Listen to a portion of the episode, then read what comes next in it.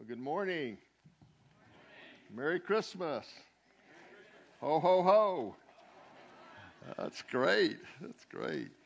Hey, uh, it's a great privilege uh, for me to be with you this morning. I've got some dear friends that live up here in this part of the country that uh, it's always a delight when I get to come back and spend some time with them. And this is a a real joy to me to be able to come and uh, share from the scriptures this morning uh, with you. And I look forward to uh, getting to know many of you, I hope, in a personal way uh, over the, uh, especially in 09. Um, you know, I uh, am going to talk about a particular scripture today that deals with this whole issue of really upside down kingdom and you, and you think about what God has to say when we're living in a, by sight in a culture that is video that comes at me with a thousand different images every day, contrary to what the scriptures have to say here. And we find that the way I have is I give. You know, you want to be great, you become a servant. You really want to find the depth of the meaning of the destiny of your life, you got to lose it. And so, this particular passage that we're going to look at this morning, this is uh, really for the family. And uh, what I mean by that, I know in a group this size, there are some of you that are kind of still in the process of uh, trying to figure out who this Jesus is. And I uh, want you to know that what I'm going to talk about this morning has nothing to do with how you come into a relationship with the God of the universe. But hopefully, there'll be some things that I can say that the Spirit of God may manifest that will strike a chord to the loveliness of who Christ is, and that in some way you will see that He is the true lover of your soul. But everything about becoming a Christian just simply is it's free. Uh, Christ paid it all. It's all been done. All you have to do is look to Jesus and receive the free gift of eternal life. So I hope on your journey that maybe what we share uh, will move you along that line. And even this morning, there may be some of you that may say yes to Christ. But the thing that we're really looking at uh, is for us that are in the family to make sure that we uh, leave here with an attitude of the heart that is simply, yes, Lord, no matter what. I think most of us uh, that are informed would understand that the church is really struggling in America. All the stats and the statistics that, uh, that you see and that you read uh, are very disheartening. Uh, I am convinced that uh, talking about a descriptive analysis of what the problems are uh, in the Church of Christ is, is, will never break status quo. What we need is to be shocked anew with the redeeming love of Jesus Christ. There's so many different pressures that come at us and, and, and, and, and pull at us. It's so easy, even though we start out with great meaning and, and uh, great zeal, to lose our sense of awe and our sense of wonder of who Jesus is. I uh, know I have to fight my own heart sometimes to make sure that as Jesus does not become a functional Jesus, that uh, I've got my ticket to heaven. I know he's more than that, but yet I have a hard time, you know, relating, and, and sometimes this Jesus will just become a doctrine or, or, or just a concept. Uh, he wants to be much more than that. We know every alternative to Jesus has broken down, is breaking down, and will break down. And so I hope with the compass to kind of get us back to really true north a little bit, uh, you know, this morning. And I think the best way uh, uh, to start off, we're going to look at a passage that uh, kind of gives us that path, which is a very difficult passage. But I think if we understand the context that Jesus would like for us to unpack this uh, passage this morning, I want you to think of it. Jesus walked in here this morning. Uh, and he is. And I think if he walked in here this morning, that he would come up to every person who has said yes to him. And he would put his hands on your shoulders. and he would grin from ear to ear. And he would look deep within your eyes, and he would pierce your soul to the core. And he would say, John, I'm about to give you the best advice that I can give for all eternity. Are you ready? yeah, yeah, I'm, I'm, I'm ready, Lord Jesus. Are you sure you're ready? Yeah. John, follow me no matter what. Is that it? John, follow me no matter what. Now, there's a passage of Scripture that we're going to springboard off of that tells us how we start down that path. This passage of Scripture, if I don't understand that, and the one who just said, Follow me no matter what, is the only true lover of my soul. This passage will be very threatening and very disturbing. But yet, if you and I leave here after we take communion at the end of the service with an attitude of, Yes, Lord, no matter what, whatever that looks like, I guarantee you, when it comes your time to die, you would have lived the way you wished you would have lived when it comes your time to die. What's that passage? Jesus tells us in Mark chapter 8, verse 34. And he called the crowd to him along with his disciples and said, If anyone come, come after me, he must deny himself, take up his cross, and follow me. For whoever wants to lose, to, whoever wants to find his life will lose it. But whoever loses his life for my sake and for the sake of the gospel shall find it. I think this scripture that I want to unpack here whoever loses his life for my sake and the sake of the gospel will find it involves three things. I think it involves in telling us how to live in the right way. You lose your life, you find it. It tells us how to live with the right value, my sake, and it tells us how to live with the right cause for the sake of the gospel. And let's look at that. God has created you and I, brothers and sisters, with a DNA, believer or unbeliever. He's created all mankind that, that, that I've got to justify my existence. No person was created to live in vain. Why do I exist? Everybody in life, believer and unbeliever, will ultimately come to a point on the basis that that is my identity.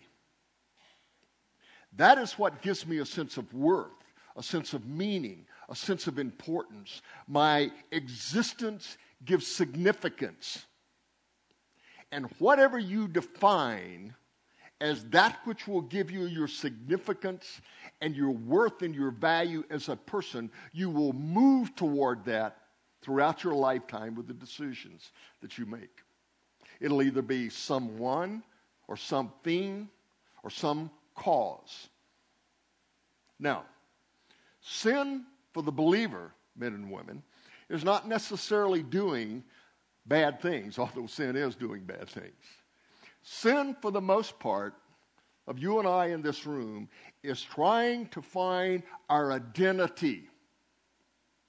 That which gives us ultimate value, worth, and importance in something other than the person of Christ and the purposes of Christ. It is trying to find a substitute for my DNA as a new creation in Christ that will give me a sense of worth and value that is apart for my namesake or the sake of the gospel. I think Romans uh, 1 kind of nails this. Romans 1 makes a statement in which he says, uh, They exchanged the truth of God for a lie. And they serve the creation more than the creator. Now, that's okay for the unbeliever. If you're here this morning and you're outside of Christ, your identity, your sense of meaning and purpose has got to come from the creation.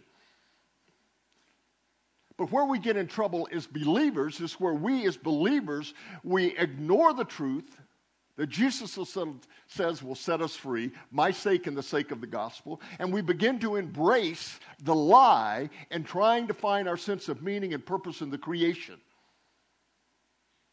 And therefore, I can't tell you how many people are in the last couple of years. Uh, I mean, good people, people in good churches that love the Lord, successful guys,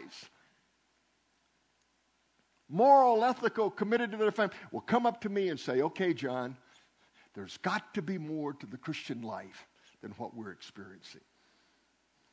And I says, there is. There's his presence and there's his power.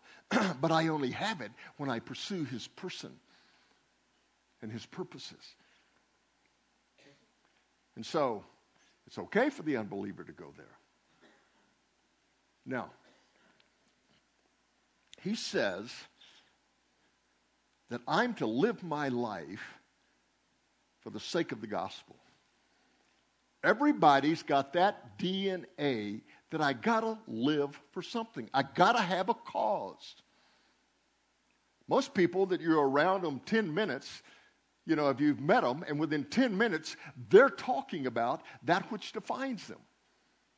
And many of these causes, the, the, the causes are not wrong in and of themselves. A mother, a mother's identity can be her children. Everything about her existence as a Christian, if one of her child's really messed, oh man, just, she's destroyed as a person. A man's work, our work can become our sense of identity. Guys like me that are in the ministry, ministry can become a sense of identity. You play the same game in the ministry realm as you play in the corporate realm. Well, how big are you? Well, you know, how many people do you have at your service? Well, we've grown 20% in the last. It's the same game. When I begin to believe the lie and try to find my ultimate definition that defines me in the creation rather than the creator. Now, Viktor Frankl was a guy who survived a, a Nazi prison camp world renowned psychiatrist, and, and uh, he went on to write a book called In Search of Meaning. And he makes this statement. He says, A person only finds true meaning to the extent that they give themselves to something beyond themselves and to a cause greater than themselves. That's right, believer or unbeliever. You got to live that way. I remember when we were operating behind the Iron Curtain, and it was was up and, and, and we'd go in there and we'd engage these young Marxists and, and, and, and boy, I mean, they were, they were inflamed and, and, and they would say, advance the cause, imperialism and capitalism is dead. And it would inflame their mind and they would give everything that they have to their own personal life to advance the cause of Marxism. You see guys that walk around and they blow themselves up today for the, for the cause of Islam. You see mothers that say, Oh, I'm glad my son was a martyr. That gives her her sense of identity. You go down to Cuba today and you walk into Havana and, and on, the, on, uh, on the, one of the main buildings down there it says socialism or death. It had to give them a purpose to live for, to give them sense, a sense of worth and value as it relates to it. You know, I was sitting on a, uh, I was sitting on a plane not long ago, and uh, this woman, she was about 81, uh, sharp as a tack. She was a biochemist. Her pedigree, I mean, she had she she had federal judges in her family all around, and and uh, some that uh, uh, I can't remember what she said at one time we're on the Supreme Court or, or so forth. But anyway, we, we, we finally get around to, you know, the gospel and go through that. I go through the gospel and such and such. She said, John, I, I can't understand. You talk about God becoming a man. I mean, it just doesn't register to me. Let me tell you about my cause. 81 years old, and she says, I hope I get arrested one more time for my cause. 81. And she began, I said, Well, tell me about your cause. Animal activist. She was passionate about it. That's what gave her a sense of purpose. And then she's probably a very wealthy woman, and she'll probably leave her whole estate to that particular purpose on it. There was an article in the paper not long ago. We're all familiar with Lance uh, Armstrong, you know, Tour de France and so forth. He says the same thing. He's an unbeliever. He says, I don't have anything against organized religion per se. We all have a need for something in our lives. My bike gives me my identity. My illness and my children will be purposes and causes forever. And I need that. Rightly so. He's got to justify his existence. In and out in Russia and all that time during the period of time, I picked this up in an article of the Moscow Times. This woman said, Listen to this. Things were better in Stalin's time, even though we didn't have any freedom. We had something to live for. We had a cause today. We had nothing to live for, no hope. you know, you uh, step back from that. Even in the business world. John Sculley, I remember John Sculley, he was uh, on his book, you know, he was CEO of, of, PepsiCo, and Steve Jobs was trying to get him to leave uh, PepsiCo to come and run Apple when Apple was still kind of in the garage, and and and and they were having a meeting in New York uh, at the uh, up in the penthouse, and Sculley is saying, "Look, I mean, you know, I'm making two million bucks a year. I got a penthouse. I got all these perks. I got such and such. It's a, you know, I might be interested in doing this if you would set a slush fund up for me over here, and maybe uh, you know three, four million bucks. That if this thing doesn't work out, I've got kind of a slush fund. I'd go back. He said, Steve Jobs walked up to him and said, "You mean to tell me you're going to spend the rest of your life making sugar water when you can come and change the world?"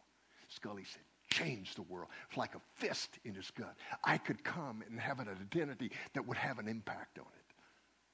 It's in their DNA. You know what our model is?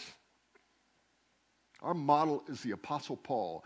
He clearly demonstrates what Jesus is talking about for my sake and the sake of the gospel being our identity on it. Paul comes along and he makes an incredible statement in Philippians chapter 1. He says, My earnest desire and expectation that in nothing I will be put to shame, but in everything, whether by life or by death, Christ will be magnified in and through me. Bingo. For me to live as Christ and to die as gain. And what and, and, and when the Holy Spirit says, under the inspiration of Paul, follow me as I follow Christ, imitate me as I imitate Christ, I wouldn't stand up here and say, Don't follow me. Man, I'm in this race just like you. I need you guys desperately to get to the finish line. But under the inspiration of the Holy Spirit, the scriptures tell us that God is saying, Paul's your model. He wasn't perfect. He had the flesh. He needed a redeemer, just like us. And it wasn't that all of you got to become church planters just like Paul. That's not what he's saying. He's saying no matter what his circumstances were, his motivation was to reflect and magnify the person of Christ and the sake of Christ. And so Paul could come along and, and, and uh, he'd say, For me to live as Christ and to die as gain. And, and, and so they said, Okay, Paul, we're going to kill you. No problem. Go ahead, take me out. Me to die is gain. Well, we don't like that attitude. I'll tell you what we're going to do. We're going to let you live. Fantastic. Me to live as Christ. I get to go and get to share and talk about redeeming love. We don't like that attitude. I'll tell you what we're going to do, Paul. We're going to beat you up. We're going to take all your assets away. We're going to put you in chains and we're going to make your life miserable. No problem. My light momentary affliction is not worthy to be compared. For those who know Christ Jesus, it doesn't make any difference what you do with me. Now, most of us will never be able to say whether I live or whether I die. We work, I, I, I work with people like that. Yaya, who heads up on our work, our work in Iran, came to me about, about two years ago. And he came to me, he said, John, he said, I feel like I've got two years to live. But if you give me the tools and equip me, I'll get our work going in Iran. Moved his whole family in there. Person becomes a Christian in Iran, automatic execution. We got six churches started the last year. You and I will never be probably put in it whether I live or whether I die. But do you know what our context for the sake of Christ and the sake of the name should be? Whether I succeed or whether I fail, whether I have fame or whether I have anonymity, whether I have riches or whether I have poverty, whether I have good circumstances or bad circumstances, whether I have good health or bad health, doesn't make any difference. I had a friend of mine that uh, was on a flight that was telling me about, about the stewardess. This stewardess, you know, it's one of those flights, everybody's ticked off, it's late, and everybody grumpy and such and such. And, and, and, and this stewardess just, yes, uh, being very kind and very gracious. And, and, and he, he, uh, Howard said, I was amazed. I was watching the stewards, and these people just barking, just acting like, you know what, uh, and uh, he finally went up. He said, "You know what?" He said, "I'd like, I'd like to have your name. I'd like to write Delta Airlines and just tell them how refreshing you are and how fortunate Delta is to have you fly for Delta." She said, "Oh, sir, I don't fly for Delta Airlines. I fly for Jesus Christ." Bingo. That's why the mother mothers for the cause of Christ. The teacher teaches for the cause of Christ. The CEO leads for the cause of Christ. The doctor doctors for the cause of Christ. The yard man mows for the cause of Christ. The carpenter builds for the cause of Christ. Why? Because when the world wants to see what a person looks like whose identity is the person of Christ and the gospel of Christ, he wants them to look at your. What does a mother look like that's got three screaming kids around her pulling at her? How would Christ respond? He wants them to look at you. How does a CEO, when he's in the midst of a tension and the financial needs and the such and such is in a crisis of whether just to kind of move just a little bit, everybody else does it? How does Jesus Christ respond? That's why. It's a cause. Our cause is the person of Christ and the sake of the gospel. Now, you know, I need to tell you up front you live like this, some people will think you're crazy. They might even call you a fool. But somewhere along the line, you got to determine what you want on your tombstone a fool or disobedient written. And this is what we're called to. Peter Marshall, I, I think, really nailed it when he said, I had rather fail in that which will ultimately succeed, the cause of Christ, than to succeed in that which will ultimately fail, my identity anywhere else. Second point living for the right values. My sake. You know, this is, folks, if this is not about Jesus, you're building on sin.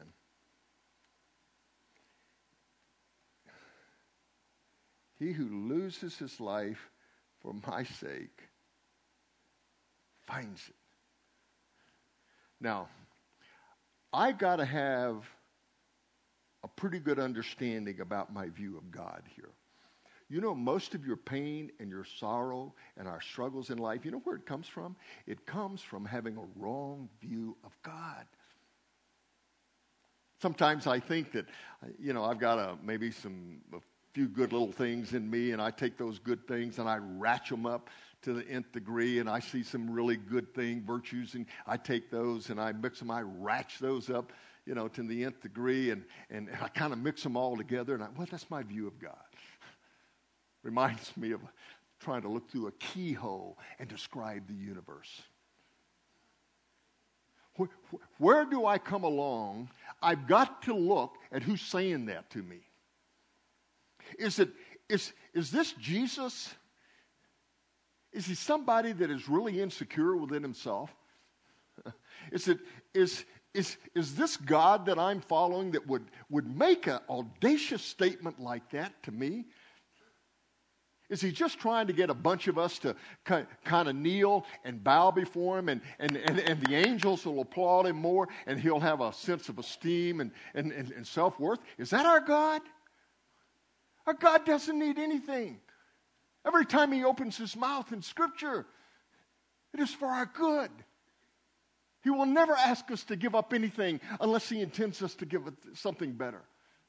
And unless I buy into this, unless I know the joy and the peace I so yearn for that is deep within my soul, it's okay.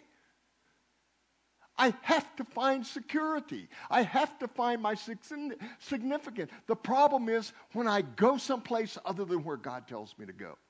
That's why, as a Christian, I live with my cup only half full, and I'm just like the unbeliever. I got to go from one temporary fix to another temporary fix to another temporary fix.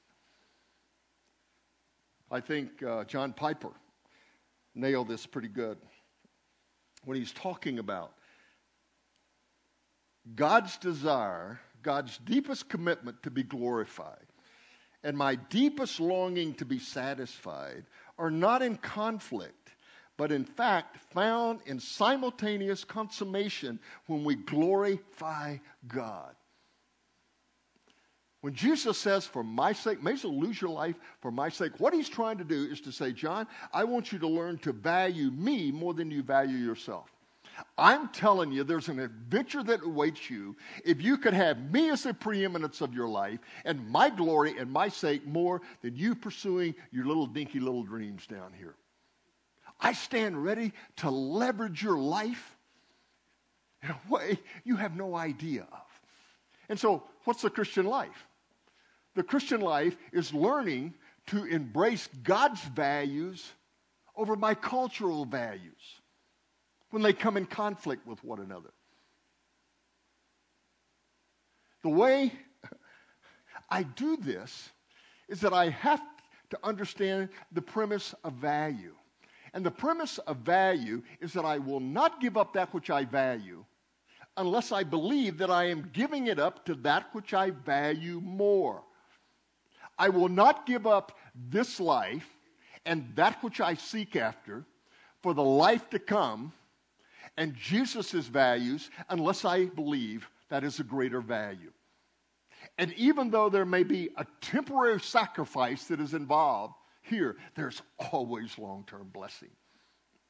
Where if I buy in to find my life, there's always maybe a temporary fix, a temporary high, but always long term consequences.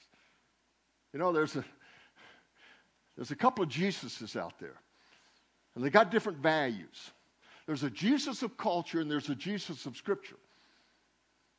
And the Jesus of culture that we get all of the images from and the such and such, he says, eh, you know, it, it's okay. Uh, you, you, know, to kind of get along, you kind of got to go along with it. Jesus said, except you take up your cross and follow me, man, you're not really going to get to experience what I want to do in and through your life.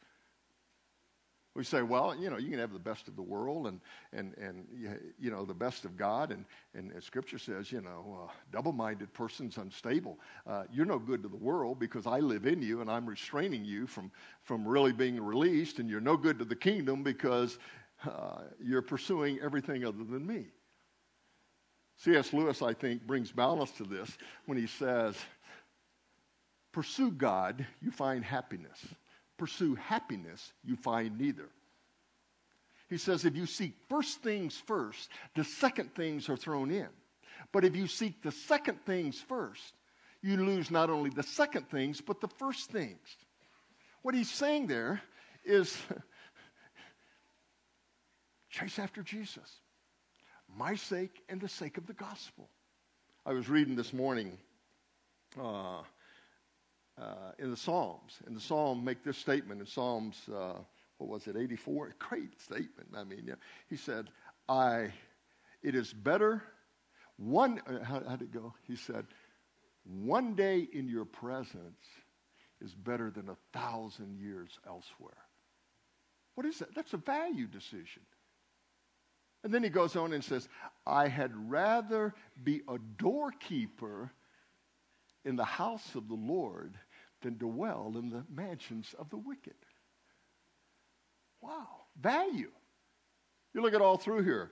I was, uh, I, I, saw that, and, and, and then I turned over and I, I looked in uh, the book of Philippians. I got to thinking about uh, Paul here, and, and, and Paul makes this statement about, about value.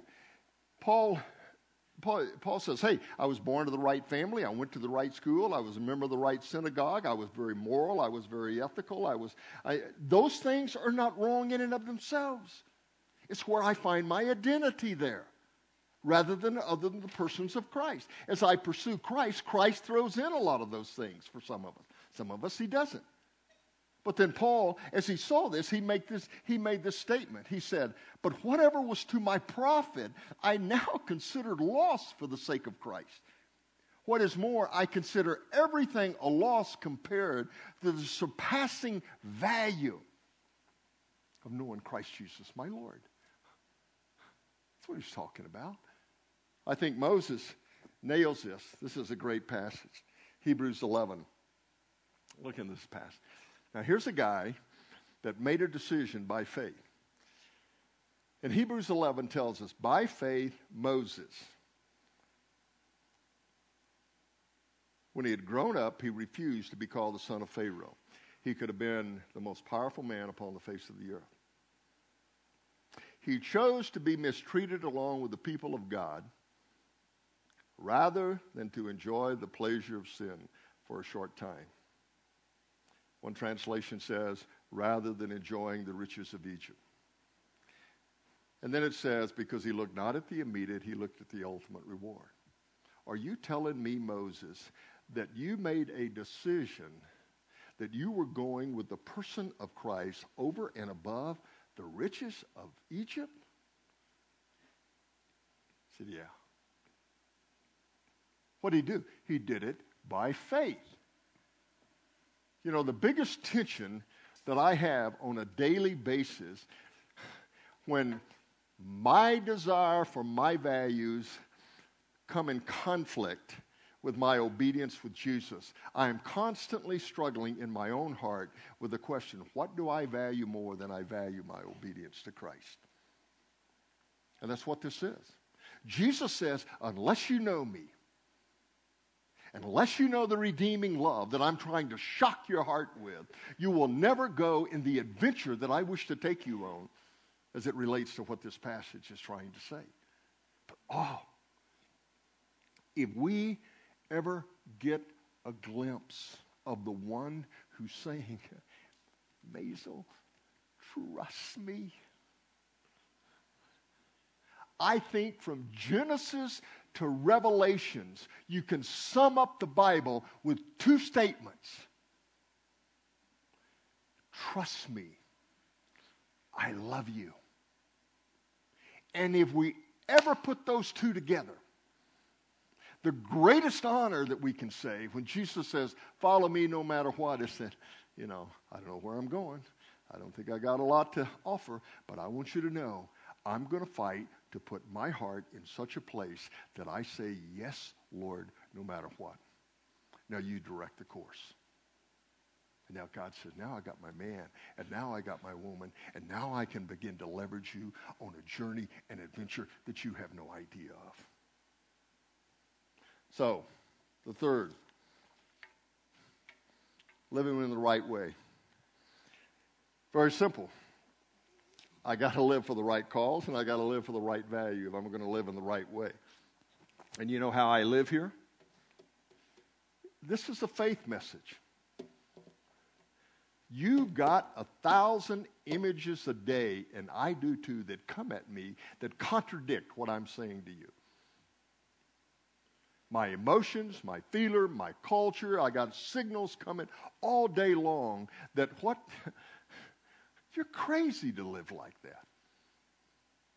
And I've got a God that says, Oh, that you would honor me by trusting me. And if you don't honor me by trusting me, it's a suicidal assault on what I wanted to do with your destiny while you're on planet Earth. And because I love you, John, let me tell you what else I'm going to do. I'm going to passionately pursue your stupidity until you come to the point where you really see the only reason I asked you to lose your life for my sake and the sake of the gospel is to give you something and accomplish something in it that you have no idea for. But you've got to trust me. Bible says without faith, it is impossible to please God. Now, now, most of you probably know that word, but but listen to this: without faith, it's impossible. Impossible to please God. And so, since faith involves risk, and risk is usually a scenario in which all the odds are against me, I tell, I tell God this. I say, look, God, I, you know, I, you know, I'm really glad you're my Savior, and uh, you, you, know, I want you to know you make this statement, and, and but I, you know, I just don't know if I could really, you know, sign up for for what you're asking me to. So I tell you what I'll do, God. Instead of going to two Bible studies a week, I'll go to four Bible studies a week. God says, John, it's impossible to please me unless you trust me. And you pay me the greatest dishonor that you could possibly pay me when you do not trust me. And you pay me the greatest honor in all of the cosmos. When you say, I don't understand, but I do know you can be trusted. And I want you to know that I'm all in for it. You know why we don't go here, brothers and sisters? You know what the core is? It's fear. Fear. I fear that if I step up like this, there may be rejection, fear of rejection, fear of failure, fear of singleness, fear of uh, my retirement fund might be used, fear of just in case accounts uh, being depleted, uh, fear of death, fear, fear, fear, fear, fear. And you know what we fear at its core? You know what the root is of all those things that, that we identify with when we talk about rejection and failure and such and such? At its core, my greatest fear is that I think if I say this to him and I get all in, God's going to ask me to give up something that I think is really important to make me happy. My whole life has said, I've if I could only have this, or when I get to this. And I fear that if I sign up and I say, I'm all in, that God's going to take something away from me that I deem to be really important to make me happy. And God says, Oh, John, oh, John, don't you know my love for you? I can't ask you to do anything except that which is redeeming love. I, I you know, uh, Will you trust me? And you know what the core of this issue is? Is see, when I find my life, you know what it is? I'm in control. I can do a better job, God, of making my me happy. I think better than you. And I just kind of assume to kind of let me get along, go along, and yeah, I've got my ticket in heaven, and and I, I, I'm content by here.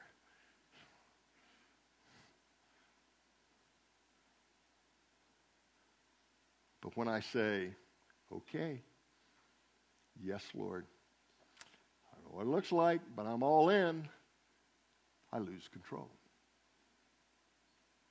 And I don't know if I can handle that. Because when, I'm on, when I lose control, he's the boss. He's the one that does the leading. But let me give you, I think, the best motivation I can give you for going, living in the right way and living with the right value and living for the right cause. You know what the greatest consequence if you don't go there, brothers and sisters? You know what the consequence is if you continue to pursue your life and your dreams and your importance and everything that you want to? You know what the consequence of that is? Consequence is you never get to see what God would have done if you would have said, Yes, I'm all in.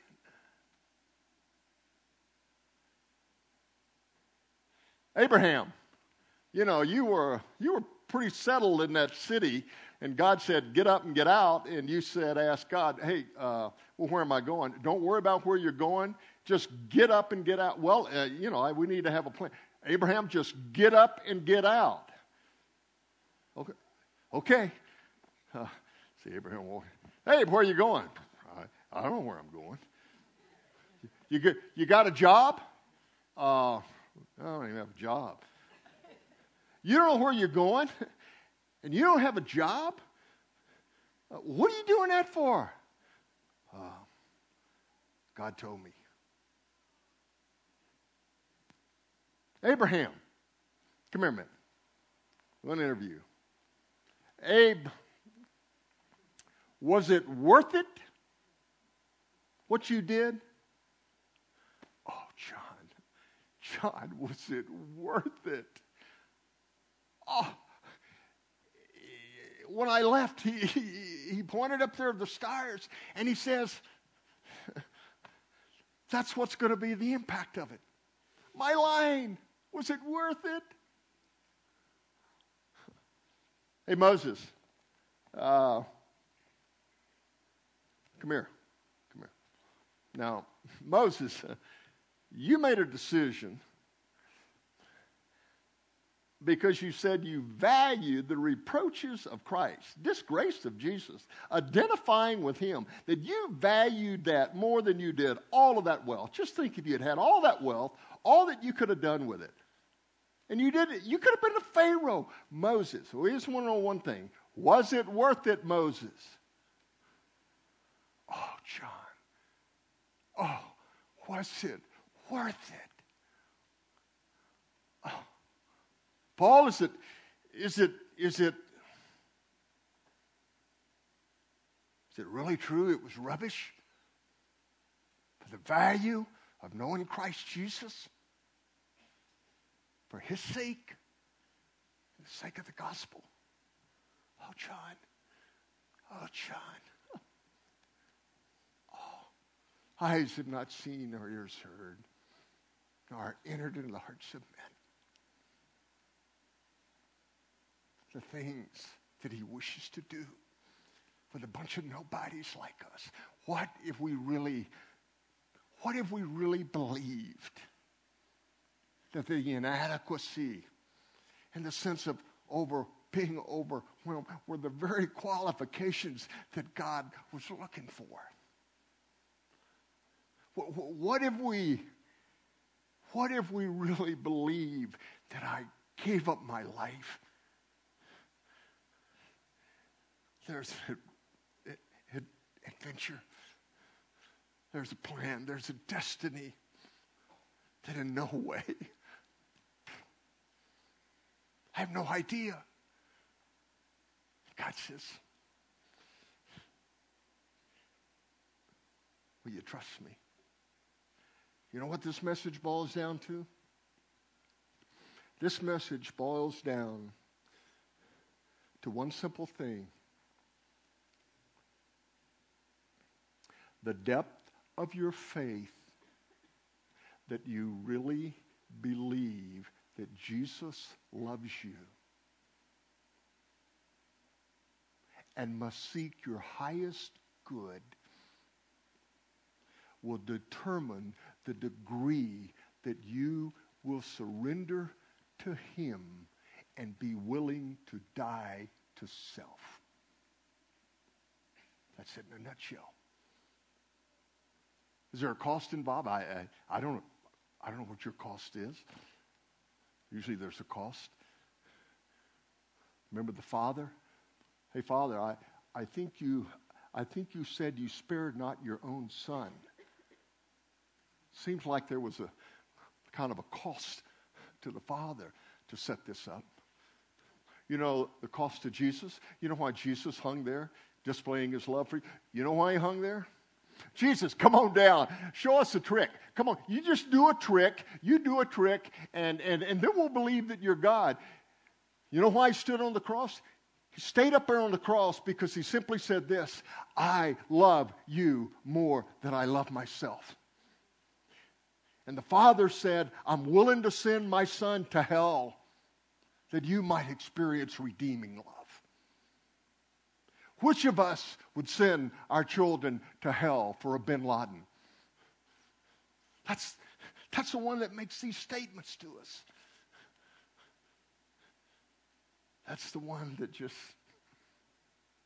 is looking for the answer. Yes, Lord, no matter what, I, I, I got to quit. I'm gone too long. Uh, we're going to do communion. Remember, we got a sandwich here. We got, the, we got one side of it where Jesus came in and he says, I'm going to give you the best advice. All I want you to do is to follow me no matter what. And we talked about living in the right way, living with the right values, and living with the right cause. Now, the only thing that you got to do when you take communion and you take that bread and you take that blood, you got a decision to make.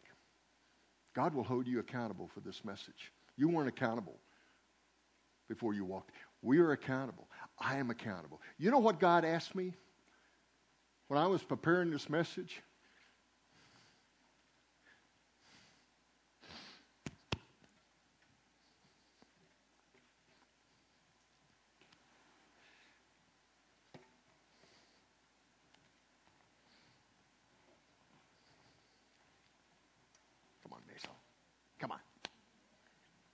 he said.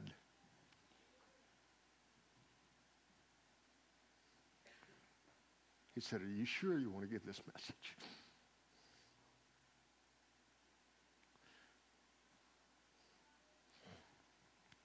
Because I'm most accountable. Oh, redeeming love.